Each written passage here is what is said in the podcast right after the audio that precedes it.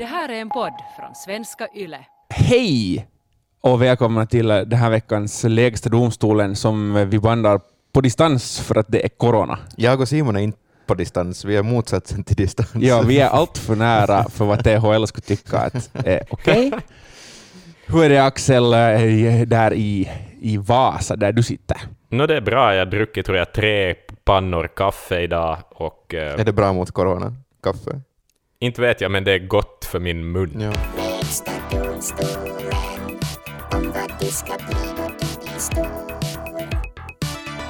Jag minns ni killar när vi gjorde ett avsnitt för några veckor sedan om hur fjantigt coronavirus är? Ja. Ingenting att bry sig om. Nej, nej. Absolut inget att bry sig om som vi ju märker nu. Det här alltså bandas in i början av mars 2020 och eh, världen kanske håller på att gå under. Så finns om inga vässapapper, finns ingenting i butiken mer. Ehm, jag får inte få, vi, vi får inte få till Böle. Nej, där vi vanligtvis brukar sitta.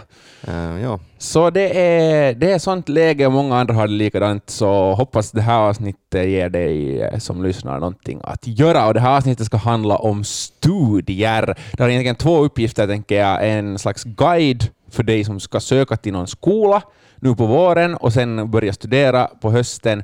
Och också för dig som redan studerar eller jobbar och inte tänker börja studera på nytt, så kan du ändå kanske lära dig lite om att vad ska man studera för att eh, få jobb nu för tiden? Och hur är det att söka till skola? Och hur gick det för Jonathan som inte har studerat någonting efter årskurs nio? Mm.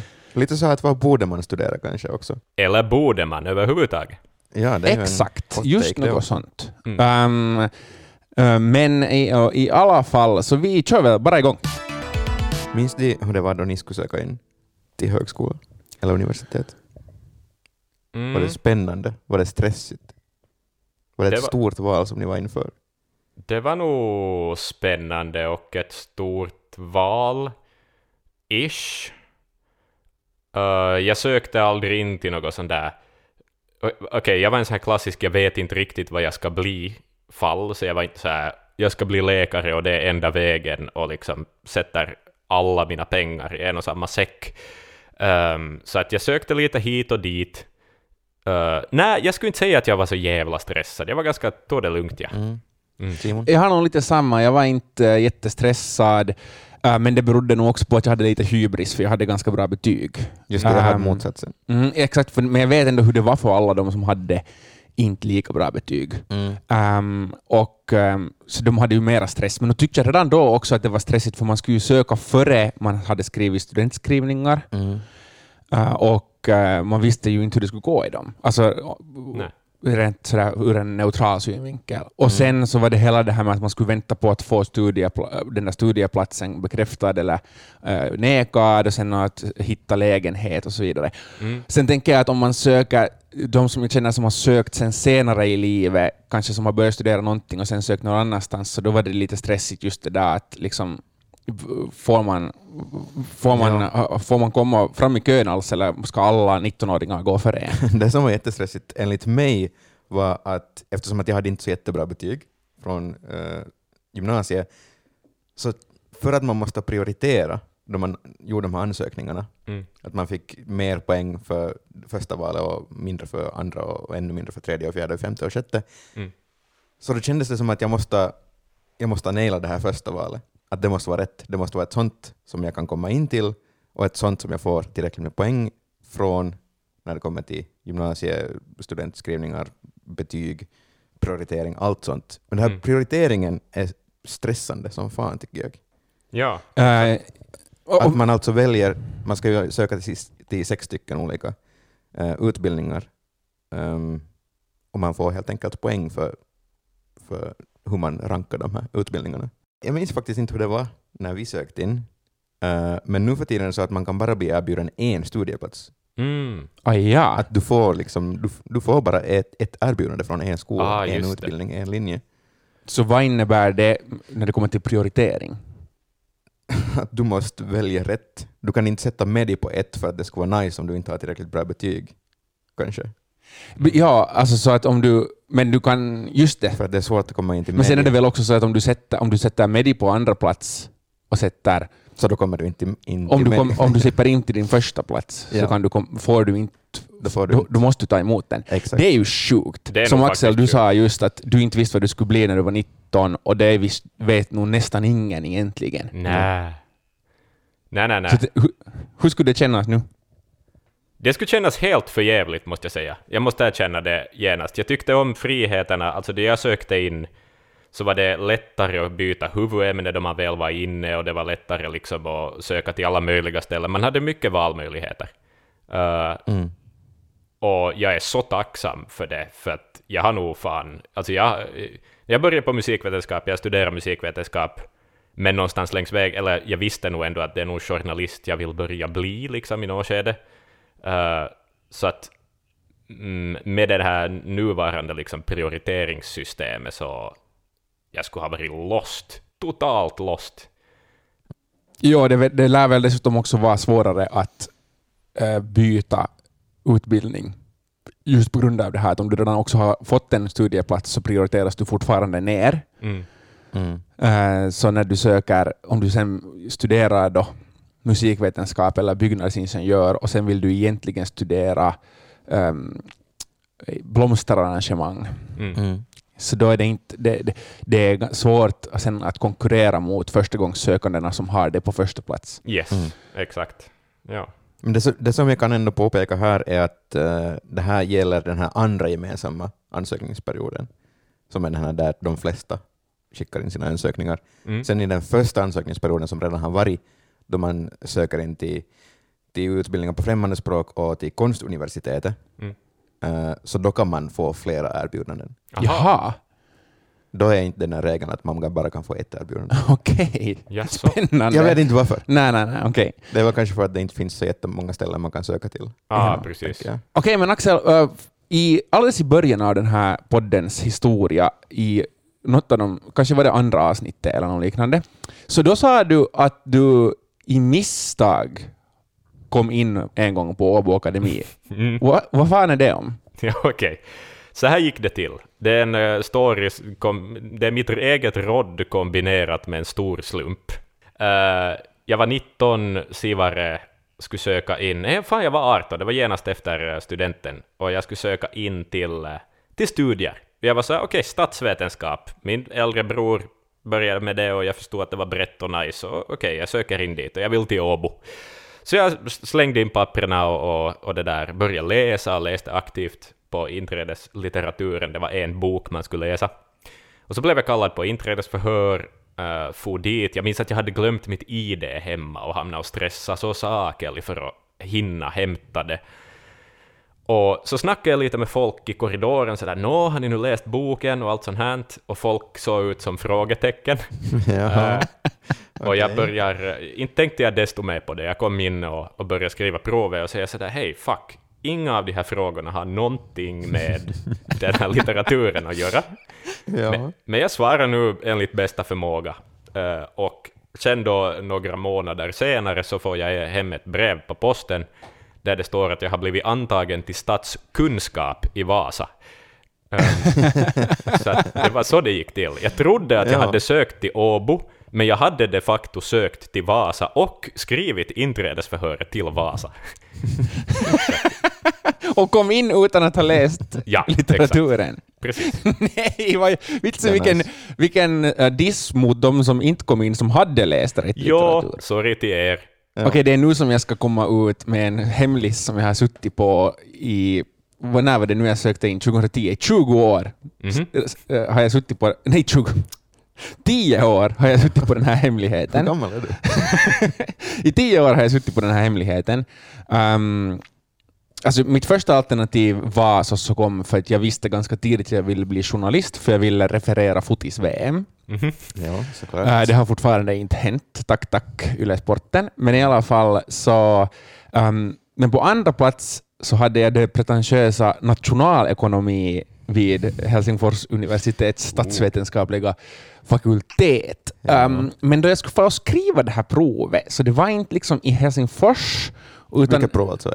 till nationalekonomin. Mm. Utan det var någonstans, eller det var inte i centrum, det var inte där jag trodde att det skulle vara, eh, utan det var någonstans ute vid någon eh, random fakultet. Jag minns faktiskt inte att var det då Otnäs i Esbo eller var det Vik i östra Helsingfors. Mm. Men jag hittade inte dit. Jag hittade inte. Så jag missade det här inträdesprovet för att jag hittade inte. Och jag kunde ju inte någon finska, så jag kunde inte be om hjälp. Dessutom är jag en man från landet, så det var dessutom en extra tröskel att be om hjälp.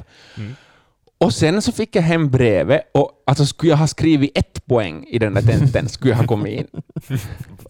för att jag hade på betyget så bra resultat redan och konkurrensen var inte så hög för det eh, För att det är nationalekonomi. Ja men exakt, för att folk vet, inte visste jag heller vad, vad, vad blir man. Ja. Mm. Ehm, och inte skulle jag säkert ha farit dit heller, men det var liksom så här extra irriterande att jag bara inte hittade dit och därför Ja. fick jag inte eh, ens möjligheten att fara dit. Varför är jag ändå inte överraskad? jag, har, jag, har, jag är ganska bra på att hitta på sjön, på havet. Men på land så har jag världens sämsta lokalsinne. Nu ska vi prata om vad det lönar sig att studera och kanske vad det inte lönar sig att studera just nu. Och i praktiken översätts det här i att var får man lätt jobb? Mm. Mm.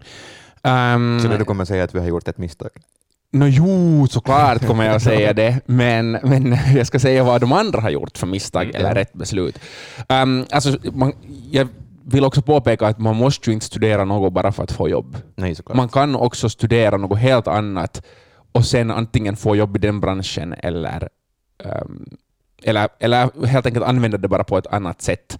Um, för att man ska ju också studera något man vill studera, annars så, så blir det bara tråkigt. Man vet ju aldrig vad framtiden för med sig, men eh, vi ska nu ändå fokusera på vilka, vilka typer av yrken lider av eh, brist på folk, helt enkelt. Jag vill också brasklappa det att det lider av brist på folk, men man måste, man, man, om man är riktigt smart så googlar man också och kollar att vilka branscher kommer i framtiden att behöva färre folk.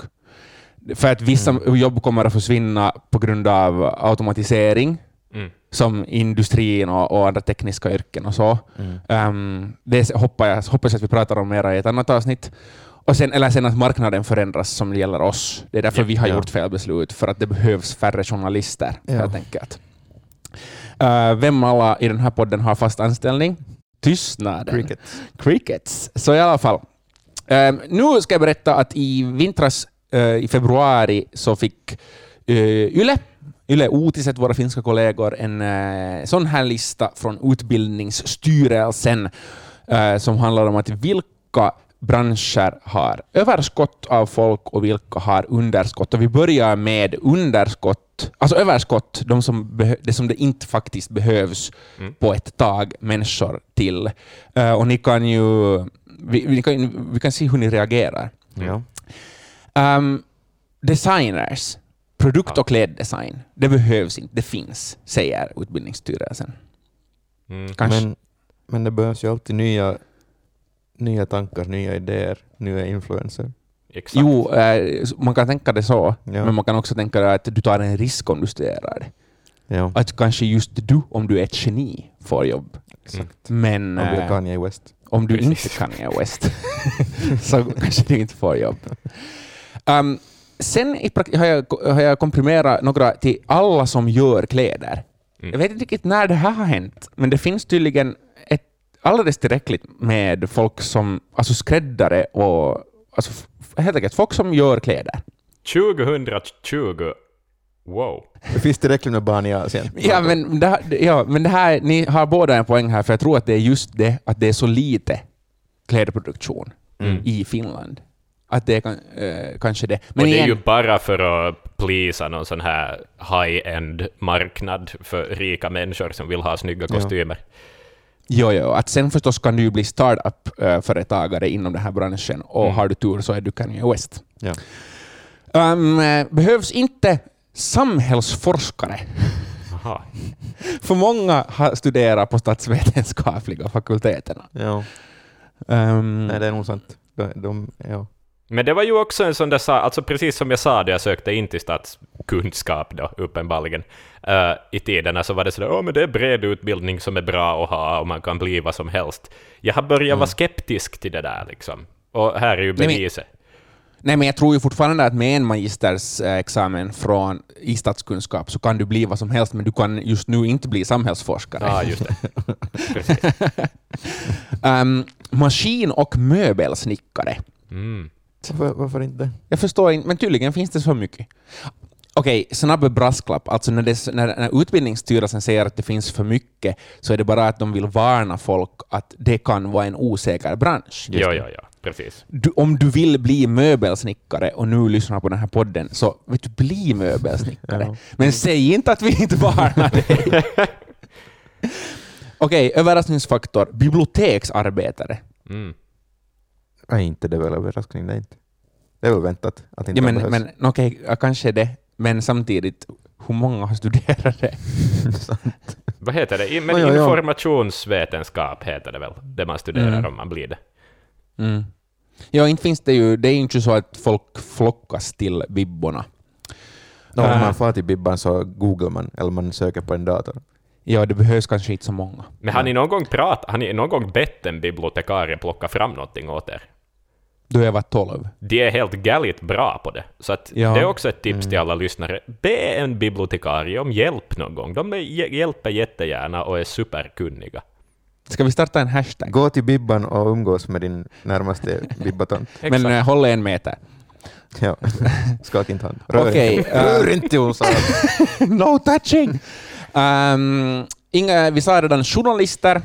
Utbildningsstyrelsen är trött på journalister. Är? Uh, sen grafiska designers och art directors och egentligen alla som jobbar med reklam och marknadsföring. Mm. Just det, för att alla söker dit. Det är så ju så vanligt. Liksom. Ja, Ja. exakt. För att alla tycker de är bäst på Photoshop. Ja. ja. Men nu kommer vi då till den fina listan. Vilka yrken behövs? Mm. Mhm. Utbildningsstyrelsen hälsar snälla studera till det här. Hemhjälp. ja. Inte, inte sexigt. Inte Arbete. sexigt, men eh, det, finns, sexigt. det finns garanterat jobb. Mm. Max, Max har tittat, tittat för mycket på, på förbu, förbjudna vuxensidor på internet. Ehm, psykologer. Aha. Men det är, nog, det är också ett avsnitt jag hoppas att vi kan göra i framtiden, eh, Va? för att det finns Ja, ja, ett behövs, un, det behövs psykologer. Ja, Mm. Det är alltså, eh, finns inte tillräckligt med psykologer. Ehm, och i framtiden kommer det säkert att behövas ännu mera Jo, ifall jo. lagstiftningen lättar på, på kriterierna för att Mm. med psyko, eh, psykologer alltså också andra terapeuter och sånt. Ja. Speciallärare, Mm. Jag kan tänka det behövs. Ja, säkert. Ehm, tandläkare, På grund av att vi är värdelösa individer som inte kan sköta våra tänder mera. Kanske det, och kanske, kanske det är så att jättemånga tandläkare håller på eller har gått i pension nyligen. Ah. Kanske det är så. Um, försäljare av olika slag. Yes. Och nu menar jag inte butiksbiträden, utan människor som antingen säljer saker till mig per telefon eller som säljer till företag grejer och Mm. sånt. Mm. Eh, restaurang och storkökspersonal. Okej. Ja. Det, det är ju, nu tror jag inte kanske att man menar såna, såna här timanställda servitörer och, så- och sånt, Mm. utan såna som faktiskt jobbar där. Ja. Ja. Jag, tror att, jag tror faktiskt att tyngden är på storkökspersonal. För att, har ni någonsin sett en jätteung köksa? Nej. Nej. Nej, det är inte vanligt. Nej. Okej, alla typer av sjukvårdare, sjukskötare, hemvårdare och så vidare. Föga och det är inte heller nyheter. Nej. Ehm, också, eh, av någon orsak, eh, överläkare och specialläkare. Det vill säga, det finns säkert alldeles tillräckligt med allmänläkare, men de behöver flera som specialiserar sig och studerar vidare så att de kan hamna i högre chefspositioner. Ah, just det. Ehm, och till sist socialarbetare, och speciellt inom barnskyddet. Um, så, uh, barnskyddet gick ut ganska nyligen eh, och, och, och sa att det börjar bli panik. Oj då. För, det, för folk, och det här vet jag, jag har bekanta och kompisar som har jobbat inom barnskyddet. Man orkar inte. Det är inte för alla. Nej. Så att därför behöver flera studerade så att de som sen upptäcker att de orkar och vill faktiskt sen finns där. Jag tänker på Sossocom. alla studerar ju typ socialt Ja, arbete. och jättemånga av dem har tyckt att det är så jobbigt att sen jobba med det. Men och, det- men, men Ja, det måste Ja. ju vara tungt. Alltså det är ju som, man får ju se samhällets värsta sidor. Ja, men jag Ja. tror att det är jätte eh, rewarding om man, eh, om man Mm. klarar av det. Och om det skulle finnas flera människor i barnskyddet så skulle det inte vara lika tungt. Nej, sant. Så det här är, det är en jätteviktig grej. Du sa att det som vi behöver är psykologer, terapeuter och alla sådana typer av människor. Det är också den utbildningen som är svårast att komma in på bland svenskspråkiga utbildningar i, i Finland. Jag har hört det. Jag har ett par kompisar, eller egentligen inte ens mina kompisar, det är min lillebrors kompisar, som har kommit in på första försöket. Ja. Och det var liksom, det firades skilt typ för sig, för Mm. det är en sån prestation. Att många, för många tar det flera försök innan man kommer in. Mm. Det är 9,6 procent av de som söker som blir antagna. Oj. Det, det är den högsta bland universitetsutbildningar, men det finns en 7,7 procent av de som söker blir antagna till den linjen. Wow. Uh, sjukt. Eh, men sen bland de här universitetsutbildningarna så är i Finland alltså svenskspråkiga, så är Medi och sen Aha. rättsnotarie, också jättesvårt att komma in till. Logopedi, Aj, rättsnotarie. Just det, på svenska, ja, ja, ja. ja. rättsnotarie i Helsingfors universitet är svårare än rättsnotarie i Helsingfors uni i Vasa, Just det, men de är båda jättesvåra att komma in till. okej. Sen logopedi, eh, sen... Talterapi alltså. Japp, exakt. Sen igen, rättsnotarie, Åbo Akademi. Lite lättare. Eh, 28 procent av de som söker in dit eh, blir antagna. Mm. Eh, nu börjar vi, alltså 28 Just procent är egentligen ganska högt redan. Om man jämför med finska skolor. För faktum är ju det att vi har lättare att komma in. Andra yrkeshögskoleutbildningar, förutom den här multiutbildningen som var jättesvår att komma in till, så är socionom vid Arkada, eh, första vårdare vid Arkada, medianom vid Arkada, fysioterapeut vid Arkada, medianom fotoklipp vid Arkada, eh, medianom ljudarbete var det där första förresten, eh, medianom ljudarbete Nå ja. Arkada, fysioterapeut Arkada, medianom fotoklipp Arkada, eh, och sen kommer det hälsovårdare vid Novia i Vasa. Eh, men här, här vid, vid hälsovårdare är vi redan uppe vid 35 procent, Just det. eh, så det är ganska många. Det är, Eh, Det är ganska många, men nu är det 35 procent, 28 procent, de här, eh, så nu är det ju fortfarande en stor del som inte kommer in. Ja. Jag kan ändå säga att de här Medi och Jury är 13 och 15 procent. Det är ju på ett sätt lite paradoxalt att det som behövs mest hör till det som är svårast. Ja. Som då psykologi och me- medicin och sen oli- vårdare, olika vårdaryrken. Sen finns det ju flera utbildningar ännu som inte jättemånga söker till, men jättefå kommer in till. Som. Som till exempel eh, manus och regi mm, vid Aalto, som det är typ vad är det, två personer per Ja. år eller något sånt som Ja. kommer in. Ehm, men, det, men vi har kanske plockat bort dem för att eh, det gäller inte så många och det, det är lite skevt när det bara är Mm. två som kommer in. Ja. Hör du Max, ehm, det är ju inte så numera som det var då vi var unga och vackra. goda tiden. D- vi pratade redan tidigare alltså om den här prioriteringen. Mm. Eh, Men också annat har ändrat. Så dels för att berätta hur det går till nu för tiden och dels för att de som ska söka ska nu för en gångs skull lära sig hur man gör det. Ja. Hur söker man till skola? Eh, Den första gemensamma ansökningsperioden var redan i januari. Då ska man söka till utbildningar på främmande språk och vid Konstuniversitetet, som är Mm. Bildkonstakademin, Sibeliusakademin och Teaterhögskolan. Just det. Eh, Det är någonting som eh, man kommer att få veta om man slapp in till i, i juni. Just det. Okej. Um, sen nu alltså i morgon så börjar eh, den andra gemensamma ansökningsperioden, som är den här så att säga stora ansökningsperioden då, som pågår fram till 1 april. Så alltså 18 mars till... 1 april. Just det. Då söker man till finsk och svenskspråkiga utbildningar. Eh, På, stu- Mm. på studioinfo.fi så kan man läsa allt som man behöver. Man kan se alla utbildningar, vad de går ut på, hur många pengar de är och så vidare. All sån här information finns på studioinfo.fi. Just det. Eh, man ska ta emot sin studieplats senast 15 i sjunde. Ett Okej. datum Ja. som man kan lägga på tanken. Och sen så kan vi ju också eh, meddela då att eh, eftersom vi är i mars 2020 och det är coronatider, så för, det här kan ändra. Ja, Så följ se. med på studieinfo.fi och eh, följ med de eh, skolor du har sökt till Mm. ifall det blir några ändringar. Sen finns det ännu en tredje gemensam ansökningsperiod också. Då söker man till utbildningar som inleds på våren nästa år.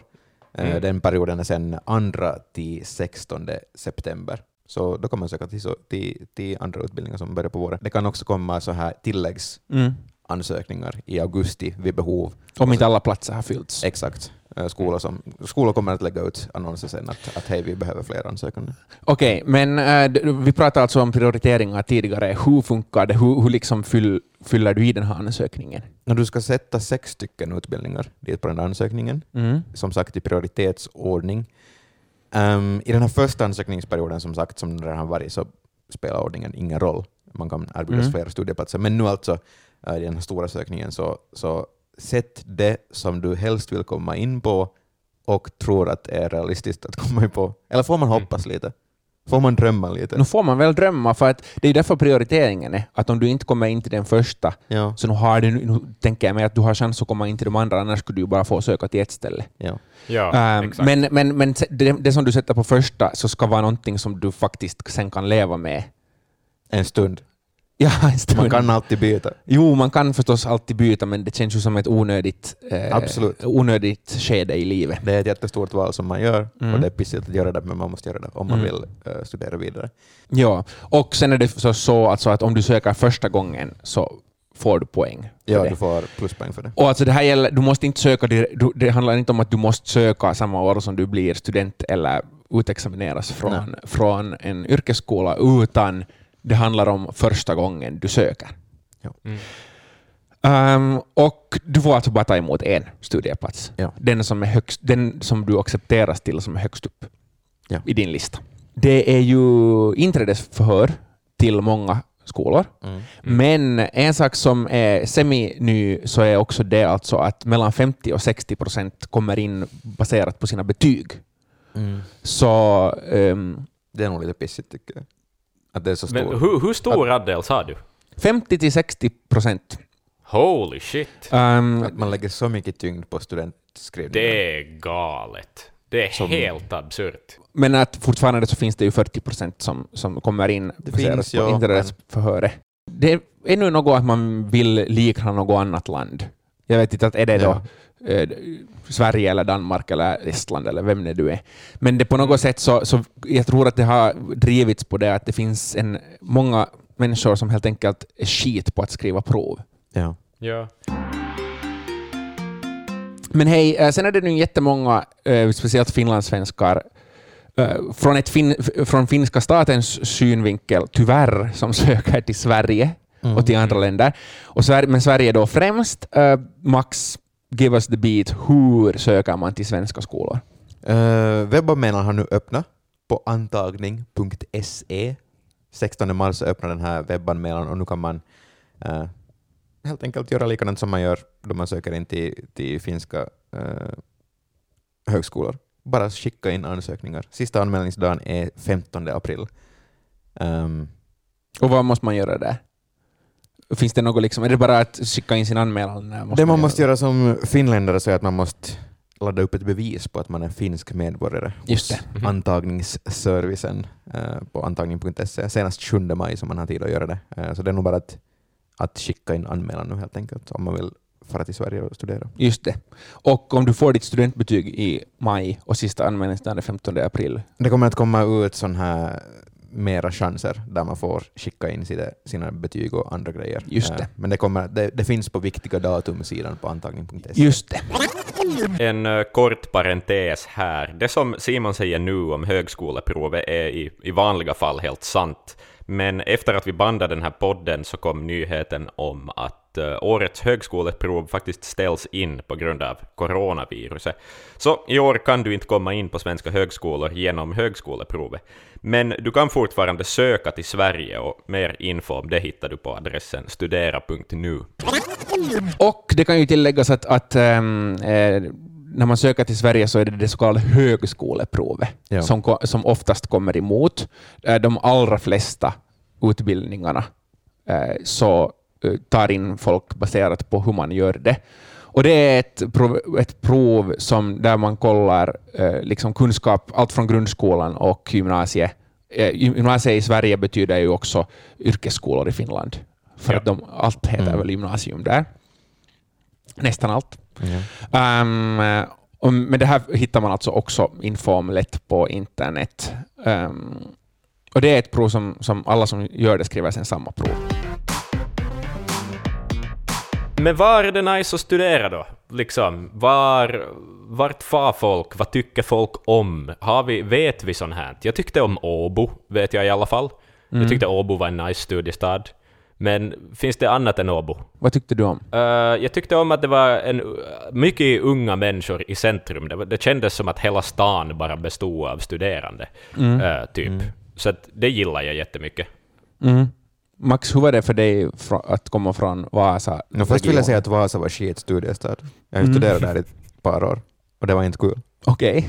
Kanske för att jag, Hot take. kanske för att jag är från Vasa. Mm, men hur var det att komma sen ner till, till finnarnas huvudstad? Det var en ny fresh start som jag behövde och det var häftigt och kul. Och jag Mm. ångrar inte det överhuvudtaget. Mm. Fick, fick du piss i huvudet då du flyttade till Hesa? Lite, måste jag ju nog säga. Um, I alla fall, jag, eh, jag gjorde så att jag frågade, eh, en, eh, ett, frågade olika människor från, som har studerat i åtta olika studiestäder hur det var. Åtta populära studiestäder som jag enväldigt har valt ut. Ja. Eh, tre av städerna är i Finland och fem är i Sverige. Eh, fast Ooh. det här nu inte på något sätt proportionellt eh, visar vart folk far, men i Finland är, handlar det i praktiken om tre städer. För Ja. Finlands För finlandssvenskar såklart. Eh, I slutet så kommer jag ännu ha ett litet shout-out till några andra hedersomnämningar. Men vi börjar faktiskt i Åbo, som Axel tyckte om. Um, och alltså jag frågade de här människorna om de skulle säga vad som är bra och om möjligt vad som är dåligt. De flesta har inte sagt kanske så mycket dåligt, så det här blir nu reklam för alla. Ehm, I Åbo så fick jag höra att det är lätt att eh, det är lätt att hitta boende eh, och också centralt och även om man bor utanför stan så, så sen inne i stan så är det nära till det mesta. Mm. Um, massor av evenemang um, fick beröm och sen att det, fast det finns, det finns många små ämnesföreningar men sen finns det också flera liksom, stora paraplyorganisationer. Så det, liksom, det, blir, det, är, det är en stad för studerande på det sättet att det, man kan mingla mycket. Mm. Yes. Eh, fick det här citatet ”lönnkrogar är nice”, det vill säga Ja. alltså olagliga barer. Ja. Eh, och sen att det är, bill- det är billigare än Hesa. Yes. Ja. På Och- alla sätt och vis. Och det enda dåliga som vi fick ut av uh, Åbo var det att just nu så är det kaos med torget. Just det, de håller Ja. på att bygga en massa. Ja. Du skrattade när du sa torget. Är det ett skämt? Nej, men jag tänker sådär att är det det enda dåliga? Att det är lite byggnadsarbeten. Ja, okej. Så då skulle de komma till Hesa, som alltid eh, är fullt av byggnadsarbeten. Ja, ja. Eh, Men alltså som sagt, ett, ett rikt studieliv eh, och alltid någon som, alltid finlandssvenskar och andra studerande nära. Mm. Ehm, Vasa kommer till näst. Finlands soligaste stad, eh, som ändå fick kritik för att det ofta är blåsigt när det är vid havet. Eh, och sen kritiken mot Vasa var också att det inte där finns lönnkrogar, men där finns åtminstone en väldigt populär krog Mm. som studerande ofta besöker. Ja. Eh, det som är bra med Vasa är att det är en liten stad med fullt med studerande. eh, det är korta avstånd och det finns... Det är, liksom, det är också en, folk tycker att den är, det liksom finns fina saker, som att, eh, fina promenadvägar längs med stranden. Till Det är fint. exempel. Eh, och gott, eh, liksom möj, gott om möjligheter att vara aktiv i studielivet om, man, om det är det som man söker. Mm. Eh, Hesa, Helsingfors. Helsingfors får beröm av det att det finns så många olika studiemöjligheter. Mm. Liksom, Mm. du, kan, du kan ta biämne i praktiken i vad som helst. Mm. Eh, och sen finns det ju jobb när man har studerat färdigt eller medan man studerar.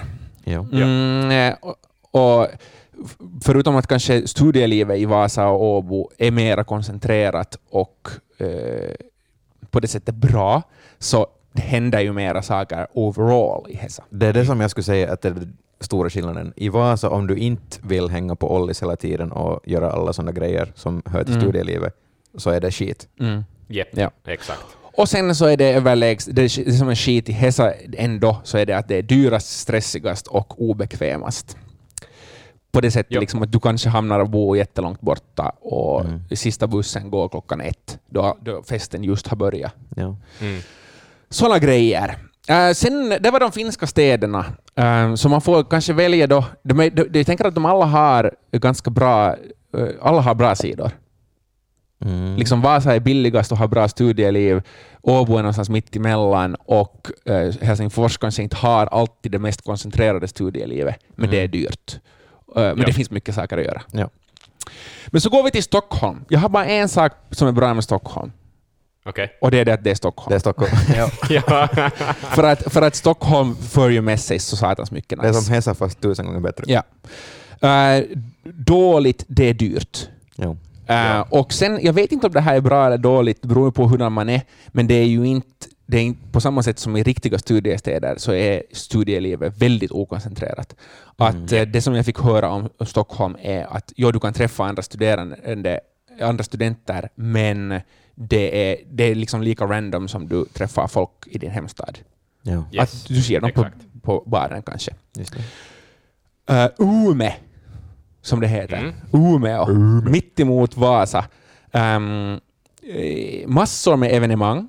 Det här är bra saker alltså. Massor med evenemang, eh, både studie... Både studieevenemang och andra evenemang. Ja. Bra kollektivtrafik och nära med cykel till allt. Och studielivet är samlat och det är nära till naturen. Mm. Mm. Eh, och det finns också, alltså där finns en, en, av världens, en av Europas största träningsanläggningar finns i Umeå. Så liksom det, finns, det, det är inte så att du måste söka efter ett ställe att träna på. No pain, no gain. No pain, no gain. Dåligt i Umeå. Bostadsbrist. Mm. Ah, ja. Och det är en ganska stor minus, men det är tydligen svårt att hitta bostads... Eh, du kan hamna utanför centrum och u- därmed utanför liksom de här campusklustren och där som, att, att du inte är nära till Ja, det tappar studielivet. lite poängen med Umeå om du Ja. får vara där. Ja. Och sen är det det att det är dyrare studieliv än i till exempel Åbo, Mm. fick jag höra. Okej. Plus Um. så kan jag säga, som i Sverige överlag, de flesta krogar stänger klockan två. Ja, Mm. ja. Just saying. Um, sen ändå kommer vi till det som helt enkelt... Det här är det enda stället som... Jag har bara plus här. Riktigt? Ingen har sagt ett ont ord om Uppsala. Ah. Någonting shady är på... Någonting shady är på gång. Men så här, eh, så här säger en person som var där på utbyte. Eh, efter tre år i Helsingfors trodde jag att jag visste vad studieliv var. Sen åkte jag till Uppsala. Oh. Jävlar. Ehm, plus, alltså staden lever med studenterna. Hade, eh, jag har pratat med några människor alltså därifrån, de har alla sagt samma sak. Staden lever med studenterna, det är många evenemang hela tiden, det är lätt att röra sig eh, själv och med kollektivtrafik. Eh, nationerna Det är lättare att röra sig själv i Uppsala än i andra ställen. Nej, nej, men det är, liksom, du kan, du, det är nära till allt menar jag. Mm. Nationerna, som i Finland kanske mest är en extra förening, så i nationerna i Uppsala, du behöver vara med i en för att få tillgång till allt studieliv, men när du väl är med där så, så saknas, fattas det dig ingenting. Är Uppsala Hogwarts? Nej, för att Hogwarts kommer senare. Okej, okej, okej. Um, eh, alltså, det, så, här, det, så här, citat, det är en otrolig studentkultur i Uppsala, helt enkelt. Mm. Eh, och sen är det också en vacker stad och en i övrigt levande stad. Och det bara 40 minuter från Stockholm. Mm. Låter bra, låter bra. Det låter bra. Um, Göteborg, Mm. passligt stor, avslappnad och nära till det mesta. Kan du säga allt på göteborgska? Nej, eh, för jag heter inte Glenn. Glenn. Eh, det finns mycket att upptäcka. Det finns ett aktivt kår och föreningsliv om man vill ta del av det. Och göteborgare är ju, Göteborgare. göteborgare är ju ljuvliga. Ehm, men sen på minussidan, svårt att hitta bostad och Göteborg är mera en stad än en studiestad. Mm. Ja, jag kan intyga allt det där. Jag bodde ett år i Göteborg. Uh, härlig stad, lite tråkigt studieliv, skulle jag säga. Hur är din göteborgska? Ja, men den, ja, men den är la god. Jaha, ja, bra. Jättebra. Ehm, sen kommer vi till den sista staden som, eh, jag, där jag har förstahandsaccounts av, Lund. Ja. Mm. Eh, och Lund, det- människan, jag har pratat med en person bara som har studerat i Lund, men det var den mest insiktsfulla av alla människor jag pratat med. Så, eh, så här, eh, citat, Skåne ligger längre söderut än jag hade förstått. Mm. Okej. Ehm, eh, så att lite en sån feeling att fast det är Sverige så det är väldigt långt från svensk Finland. Okej, Mm. just det. Eh, plus saker som du fick eh, nära till Malmö och Köpenhamn. Mm. Ehm, ett riktigt, alltså ett, det är ett riktigt universitet och ett stort universitet. Och nu är vi på Hogwarts. Då. Okej, yes. Cit, Mm. Rakt citat är att det här det ger Hogwarts-feeling. Oj. Okej. Och till saken kan ju alltså berättas att Uppsala universitet är det äldsta universitetet i Sverige och Lunds Mm. universitet är det näst äldsta. Lunds universitet öppnade 1666. Number Ooh. of the beast. Nice. Eh, till saken hör också att uh, Tartu universitet i Estland Ja. är egentligen det näst äldsta svenska universitetet, för det var svenskarna som grundade. Ah, Och, det är sant. och det som numera är Helsingfors universitet, som öppnades som Åbo universitet, Ja. eller den kungliga akademin i Åbo, är det tredje Men äldsta. Men vad vet vi bara för referenspunkter? När grundades Hogwarts? Vi vet inte när Hogwarts började, men det är nog åtminstone tusen år sedan Ja. Ja. eh, som Hogwarts, så det är äldre nog än de här universiteten. Eh, men så alltså Lunds universitet uh, se, sen 1666, det är ett riktigt och ett gammalt och ett stort universitet. Och Mm. där finns det i praktiken, du klarar inte av att vara där utan studieliv, för att det är Nej. det som Lund är. Just det. Um, men sen fick jag lite insikter av den här Lund-personen, alltså som förklar- berättade mer det här, kanske sånt som gäller säkert de flesta som far till Sverige, åtminstone som far längre bort än Ume. Mm. Um, man märk, kanske inte tänker på det förrän man är där, att det är långt hemifrån. Mm. Alltså, Ja. det, det är inte... Bara för att det är Sverige så betyder det inte att det är nära. Nej. Nej. Nej. Så att den här personen upplevde lite hemlängtan i början. Just det. Eh, och det här är alltså någonting sånt att tänka på när man, om man ska studera utomlands. Eh, och, det, och det här gäller allt från att då man kanske saknar människor där hemma, men också det att man har inte det här samma säkerhetsnätet av vänner Mm. Nej. Nej, som exakt. man i nästan alltid har när man far och studerar i Finland. Man är ensam. Mm. Man är lätt ensam. Och sen en frustrerande grej som han stötte på i Sverige, som säkert alla stöter på, är svenskarnas kunskap om finlandssvenskar och Ja. fördomar om finnar. Ja. Jo. Stötte du på det här Axel i Göteborg? Eh, en del nog. Nu fick jag höra en del om knivar och så vidare. Just det. Eh, Mm. ja. och hur bra... Men sen är ju Göteborg en stad som har ett ganska rikt finskt arv också. Just det. Eh, Så att jag tror att folk kanske har en större förståelse för finnar Mm, i Göteborg än i Stockholm till exempel. Sen äh, hedersomnämnandena i Finland, alltså det, finlandssvenskar kanske inte far så mycket till Jyväskylä och Tammerfors, men det är två... Jyväskylä är antagligen det är Finlands Lund. Mm. Ehm, det är liksom väldigt populärt att studera där och Tammerfors är också ett eh, välbesökt alternativ Ja. eh, eh, mot till Ja. Helsingfors. Finnarna älskar det. Det kan Mari- inte få nog av. Nej. Mariehamn måste väl nämnas ändå. Måste? Att, Nej, det måste nämnas för att det är ändå många som far dit och studerar sjöfart och eh, Ja. hotellbranschen, Mm. eh, bland annat. Eh, men då ska man nog vara beredd på att flytta till Till Åland. Nå, vi, behöver, vi kanske inte behöver säga något mer. Eh, I Sverige, så förutom Malmö kanske behöver en shoutout, så har jag också fått höra att Örebro och Linköping. Ja. Mm.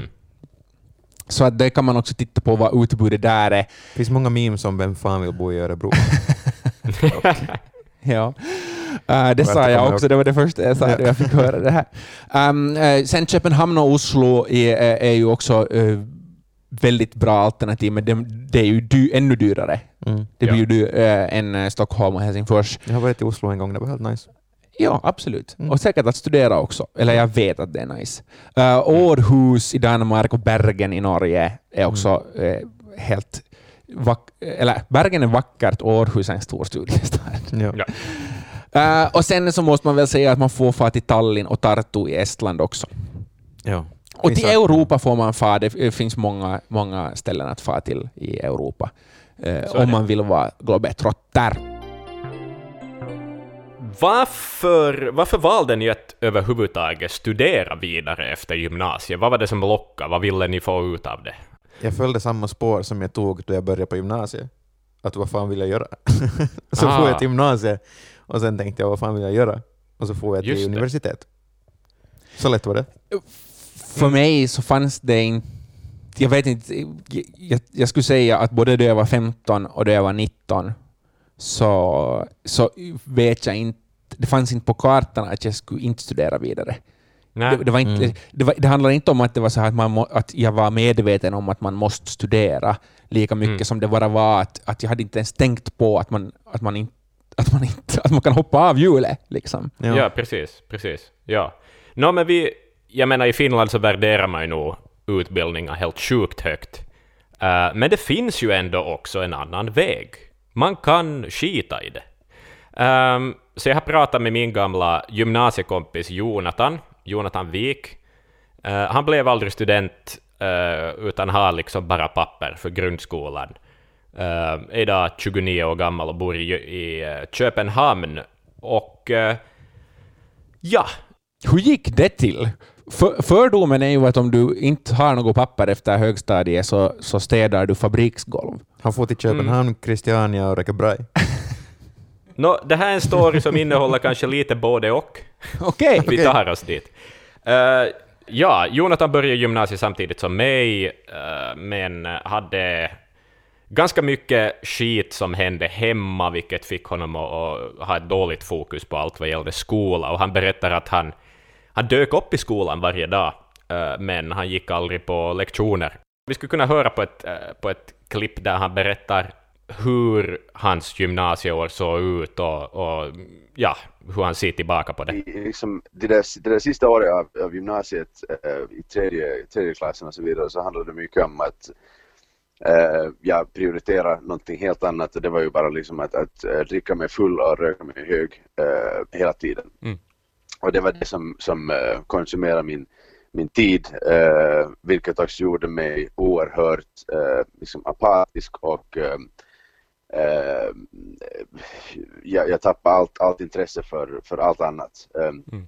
och där valde, jag, där valde jag hellre att sitta i uh, elevkårsrummet eh, och skolka hela tiden. Jag var ju alltså i, eh, i, i skolan hela tiden Mm. men, men jag var ju inte på, på eh, till de här lektionerna. Men det, här, det handlar också om att det var ett broken förhållande hemifrån och jag hade inte lust att vara, vara hemma överhuvudtaget. Så det enda liksom, sån fristaden som jag hade det var ju uh, Övis Mm. gymnasium eh, när jag alltid kunde umgås med, med mina vänner. Mm. Mm. Mm. Exakt. Ehm, då han då insåg att nåja, kurser och sånt går inget vidare, det blir ingen student av mig, så tänkte han om. Han är musiker också, duktig pianist, så han valde att söka in till, till Jeppis, till YAs musikutbildning, och flytta iväg till Jakobstad. Ehm, det gick väl lite sådär, med, vad ska vi säga, med samma resultat. Eh, han, träffade, han träffade sin dåvarande flickvän som valde att söka in till Umeå till en skola och han var sådär jag flyttar med, absolut. Um, flyttade till Umeå, tre år senare tog det förhållandet slut och då var han där utan utbildning och utan några planer i en stad där han egentligen kanske inte hade så mycket vänner kvar. Så då for han till Köpenhamn. Um, och det har gått vägen för honom. Uh, trots pappersbrist. I, idag är han restaurang, eller ursäkta mig, barchef och assisterande restaurangchef på en, av- en, en av Danmarks kanske främsta steakhouse. Så att det är ändå ett bra jobb inom liksom, servicebranschen. Ehm, han förklarar att, att förstås eh, det är ju en bransch där sånt är möjligt. Jobbar man hårt och är bra på det och visar ett intresse och är social och gör sin research gällande viner och allt sånt här, så kan det gå bra. Men att det är mycket, mycket, mycket jobb och mycket ansvar. Men på något plan så var jag ju ändå tvungen att fråga så där liksom att om han någonsin har ångrat att han bara inte så att säga ryckte sig i kragen då han var 17-18? Nej. Eh, kanske liksom, eh, jag, jag kan ångra det personliga valet att, att, alltså liksom, att jag valde att göra något alltså mycket, mycket annat sånt självdestru- självdestruktivt och så vidare. Men, eh, men resultatet av det, nej, det ångrar jag överhuvudtaget inte. Ehm, det har liksom gjort många, många saker som jag också har, har blivit klokare av. Um, eh, det är ju Booksmart och Streetsmart. Um, Mm. och, eh, och nej, jag ångrar, jag ångrar eh, som Edith Piaf uh, sjöng att hon inte ångrar någonting. Jag kan inte uttala franska så bra så jag väljer att liksom översätta det till svenska istället. Eh, men nej, jag ångrar ingenting. Det är strångt om man får dra ett litet skämt om Danmarks invandringspolitik, att han vågar vara papperslös i Danmark. Eh, men eh, ja, det är ju spännande. Mm. Så att jag menar, det är ett alternativ. Det alltså, Så där kan det gå. åtminstone är du en människa som har en drive och, och liksom någon sorts självbevarelsedrift, så, kan, så löser det nog sig säkert. Jag säger inte att det är den rakaste vägen, det är en jättekrokig väg, men nog hittar man säkert sina vägar också. Det kan lösa sig. Mm. Det kan också inte lösa sig. Det kan också inte lösa sig. Ehm, vill ni veta lite, för den delen, hur många finländare som, som är såna här? Eh, för Ja. det är faktiskt ganska överraskande siffror. Det är svårt att säga svart på vitt, så där enligt statistiken, hur många som aldrig studerar vidare efter grundskolan, i och med att folk ju kan vara mitt i studierna nu och ändå synas i statistiken, det vill säga att de blir klara, eller så att säga är Som färdigutbildade om jag, som jag till exempel. Precis, precis, exakt. Eh, men om vi får gissa bara, jag ska gå på fördomar här lite. Kan ni gissa på landskap, var i Finland är folk minst studerade, så att säga? S- södra Karelen. Mm. Och var är folk, tror du, mest utbildade? Helsingfors. Ja, Helsingfors. Vet ni vad, det är helt tvärtom. Va? Jaja, kyllä. Jag slutar. Äh, I Nyland, I Nyland så är andelen människor som inte har utbildat sig alls äh, efter grundskolan, det varierar förstås jättemycket med åldersgrupper, men det, det går mellan 14 procent och 49 procent, lite beroende på vad man ser på, på ålderskategorier. Alltså här är 70-plussarna i de här 49 procenten, medan 30-åringar är på 14 procent ungefär. Åland är också ganska högt upp i, i folk som inte har utbildat sig efter grundskolan, statistiken. Men Karelen, Österbotten, Lappland, där är det lysande siffror. Det ligger ungefär på en 10 procent som inte har gjort det. Tänk. Tänk det.